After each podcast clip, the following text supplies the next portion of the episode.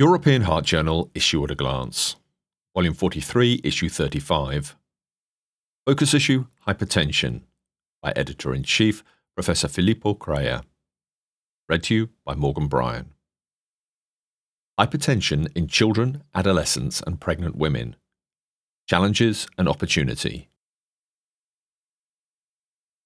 This focus issue on hypertension contains the special article entitled Hypertension in Children and Adolescents, a consensus document from the ESC Council on Hypertension, European Association of Preventative Cardiology, European Association of Cardiovascular Imaging, Association of Cardiovascular Nursing and Allied Professions, ESC Council on Cardiology Practice, and Association for European Pediatric and Congenital Cardiology by Giovanni De Simone and colleagues from the Federico II University Hospital in Naples, Italy.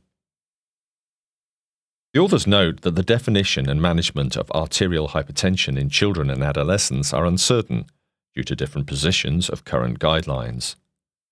The ESC task force, constituted by associations and councils with interest in arterial hypertension, has reviewed current literature and evidence to produce a consensus document focused on aspects of hypertension in the age range of 6 to 16 years, including definitions, methods of measurement of blood pressure, clinical evaluation, assessment of hypertension mediated target organ damage, evaluation of possible vascular, renal, and hormonal causes, assessment and management of concomitant risk factors with specific attention on obesity, and antihypertensive strategies especially focused on lifestyle modifications. The consensus panel also suggests aspects that should be studied with high priority, including generations of multi ethnic sex, age, and height specific European normative tables, implementation of randomized clinical trials, or RCTs, on different diagnostic and therapeutic aspects, and long term cohort studies to link with adult cardiovascular risk. Finally, suggestions for the successful implementation of the contents of the present consensus document are also given. The issue also contains a special article we have co published entitled Harmonization of the American College of Cardiology Stroke American Heart Association and European Society of Cardiology Stroke European Society of Hypertension Blood Pressure Stroke Hypertension Guidelines Comparisons, Reflections, and Recommendations by Paul Whelton and colleagues from the Tulane University School of Medicine in New Orleans, Louisiana, USA.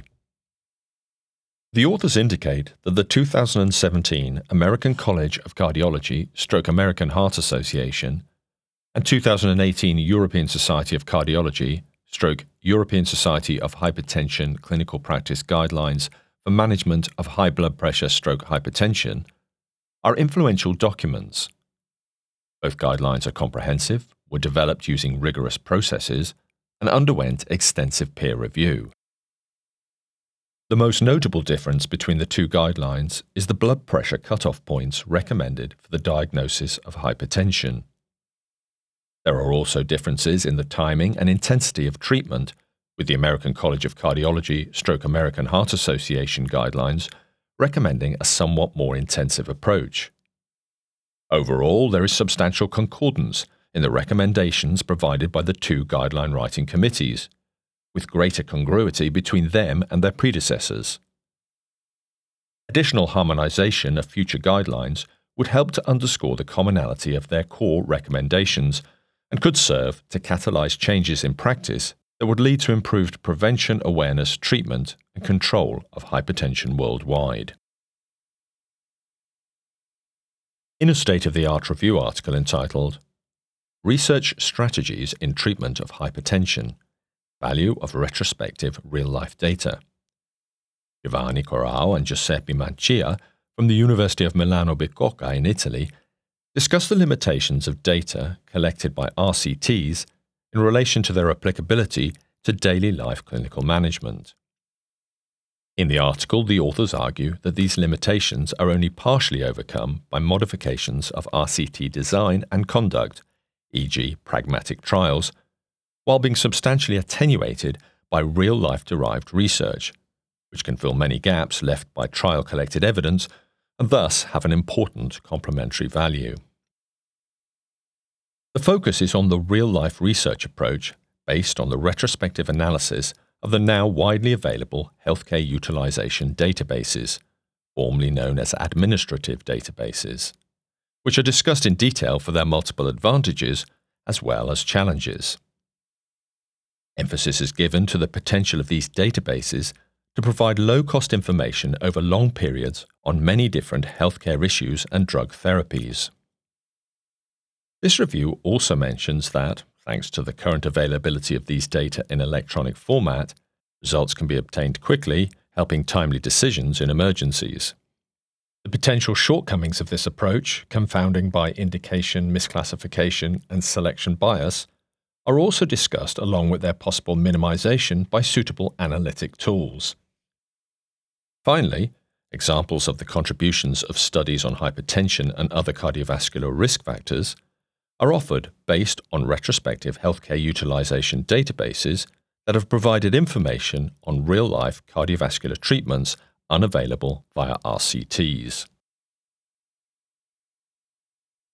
Beyond its role as an atherosclerotic risk factor, hypertension contributes an estimated 40% to heart failure or HF risk, making it a significant public health burden while adverse left ventricular remodeling and hypertrophy are well recognized intermediate phenotypes for HF. Overt myocardial structural changes are late stage findings that are not universally present in all patients with hypertensive heart disease, thus highlighting the need for improved understanding of the pathophysiological mechanisms of hypertensive heart disease associated HF. Coronary microvascular dysfunction even in the absence of obstructive epicardial coronary artery disease, has long been recognized as a central mechanism in several cardiovascular diseases. In a clinical research article, low coronary flow relative to myocardial mass predicts heart failure in symptomatic hypertensive patients with no obstructive coronary artery disease. Jennifer Brown and colleagues from the Harvard Medical School in Boston, Massachusetts, USA, hypothesized that insufficient perfusion to match global metabolic demand, reflected by a low ratio of myocardial blood flow to global myocardial mass, may be an HF risk marker. A retrospective cohort, n equaling 346, of patients with hypertension who underwent clinical positron emission tomography, or PET myocardial perfusion imaging, for chest pain and or dyspnea at the Brigham and Women's Hospital, Boston, Massachusetts, USA, were studied. Patients without obstructive coronary artery disease by history or PET perfusion, HF, cardiomyopathy, or ejection fraction, or EF, less than 40%, were followed for HF hospitalization, primary outcome, all cause death, and their composite myocardial blood flow, left ventricular, or LV mass, volumes, and EF were obtained from PET, and a flow stroke mass ratio was determined as hyperemic myocardial blood flow over LV mass indexed to body surface area. A lower flow stroke mass ratio was independently associated with a larger end diastolic volume, beta equaling minus 0.44, p being less than 0.001, and end systolic volume, beta equaling minus 0.48, p being less than 0.001, and lower EF, beta equaling 0.33, p being less than 0.001. A flow stroke mass ratio below the median was associated with an adjusted hazard ratio, or HR, of 2.47, p equaling 0.01 for HF hospitalization, 1.95, p equaling 0.02 for death, and 2.20, p being less than 0.001, for the composite. The authors conclude that an integrated physiological measurement of insufficient myocardial perfusion to match global metabolic demand identifies subclinical hypertensive heart disease and elevated risk of HF and death in patients with hypertension but without flow limiting coronary artery disease. The article is accompanied by an editorial by Anthony Bayés-Genís from the Universitat Autónoma de Barcelona and Javier Diez from the University of Navarra in Spain. Bayés-Genís and Diez note that notwithstanding limitations, this work is a step forward on the bumpy road cardiologists are facing towards precision medicine. Oncologists have already demonstrated that personalized therapies based on a refined histological and molecular phenotyping of tumors translated into improved individualized outcomes. The authors of this editorial strongly believe that a similar approach is necessary not only for treating but also preventing HF in patients with hypertension and or other risk factors. The time has come for a precision medicine-based approach to cardiovascular patients that includes knowledge of the histological, molecular, and metabolic changes occurring at the myocardial level that are responsible for progressive impairment of LV morphology and function, with further translation to non invasive biomarkers and novel preventative and therapeutic strategies. With increasing prevalence of HF owing to the aging population, identification of modifiable risk factors is important. In a mouse model, chronic hypohydration induced by lifelong water restriction promotes cardiac fibrosis. Hypohydration elevates serum sodium in a clinical research article entitled Middle Age Serum Sodium Levels in the Upper Part of Normal Range and Risk of Heart Failure. Natalia Dmitrieva and colleagues from the National Heart, Lung and Blood Institute in Bethesda, Maryland, USA, evaluate the association of serum sodium at middle age as a measure of hydration habits with risk of developing HF. The authors analysed data from the Atherosclerosis Risk in the Communities study with middle age enrolment, 45 to 66 years, and 25 years of follow up. Participants without water balance dysregulation were selected. Serum sodium within the normal range, 135 to 146 millimoles per litre, not diabetic, not obese, and free from HF at baseline, n equaling 11,814. In time to event analysis, HF risk was significantly increased by 39% if middle aged serum sodium exceeded 143 millimoles per litre, corresponding to a 1% body weight water deficit, HR 1.39. In a retrospective case controlled analysis performed on 70 to 90 year old attendees of Visit 5, n equaling 4,961, Serum sodium of 142.5 to 143 millimoles per litre was significantly associated with a 62% increase in odds of left ventricular hypertrophy or LVH diagnosis, odds ratio or OR 1.62. Serum sodium greater than 143 millimoles per litre was significantly associated with a 107% increase in odds of LVH, OR 2.07 95% confidence interval 1.30 to 3.28, and a 54% increase in odds of HF, OR 1.54. As a result, prevalence of HF and LVH was increased among 70 to 90 year old participants with higher middle age serum sodium. Dmitrieva et al. conclude that middle aged serum sodium, greater than 142 millimoles per litre, is a risk factor for LVH and HF. Maintaining good hydration throughout life may slow down the decline in cardiac function and decrease prevalence of HF. This contribution is accompanied by an editorial by Frederick Luft from the Experimental and Clinical Research Center and Charité Medical Faculty in Berlin, Germany. Luft notes that the bottom line message could be just drink up.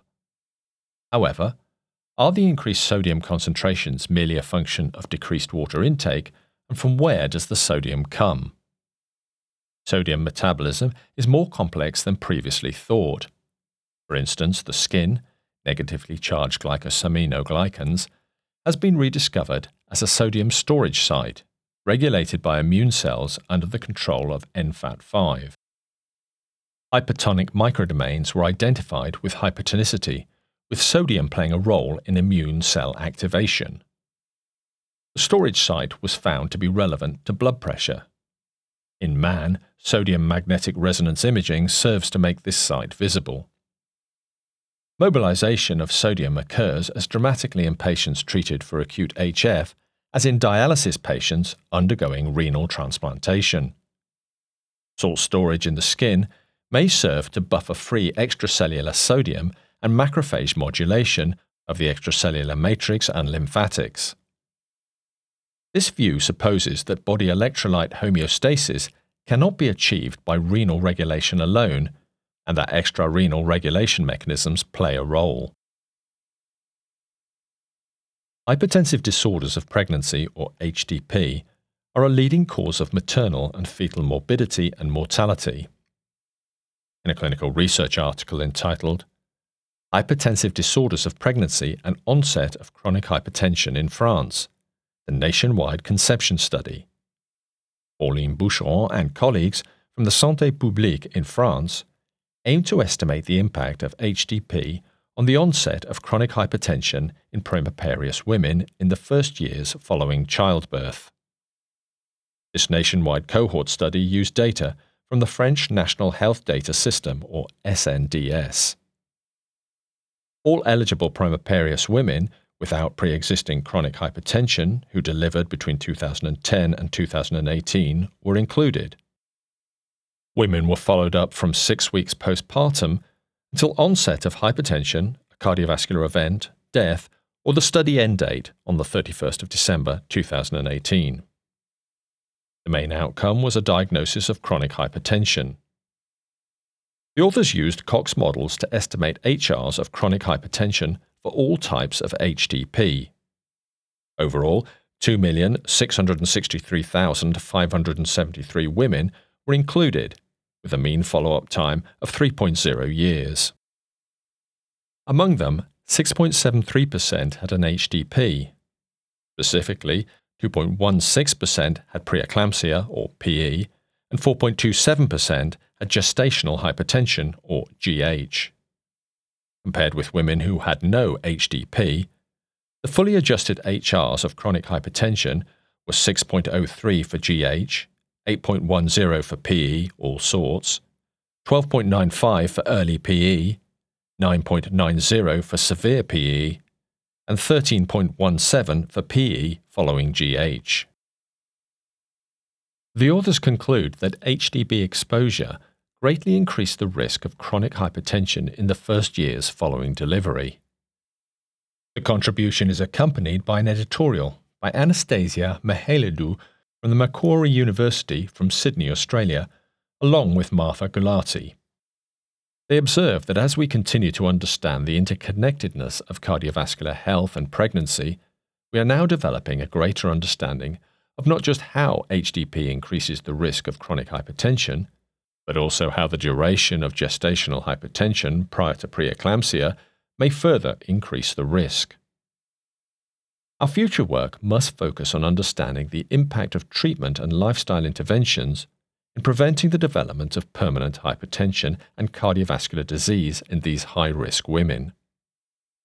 Whether the conception of permanent hypertension following complicated pregnancies is inevitable or preventable is the question we need to answer.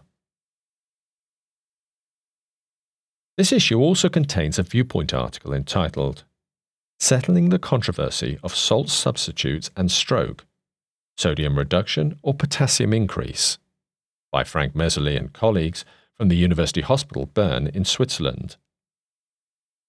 The authors conclude that the SSaSS trial demonstrates that moving from a low potassium, high sodium diet towards an average potassium but persistently high sodium intake an intake numerically still higher than the average consumption in Switzerland and in the US, prevents stroke, cardiovascular events, and death. These data therefore provide reassurance about the efficacy and safety of increasing potassium intake, but do not help to answer the foremost question of the salt controversy, i.e., whether reducing sodium intake to the low levels advised by guidelines is safe or beneficial. The editors hope that the listeners of this issue of the European Heart Journal will find it of interest.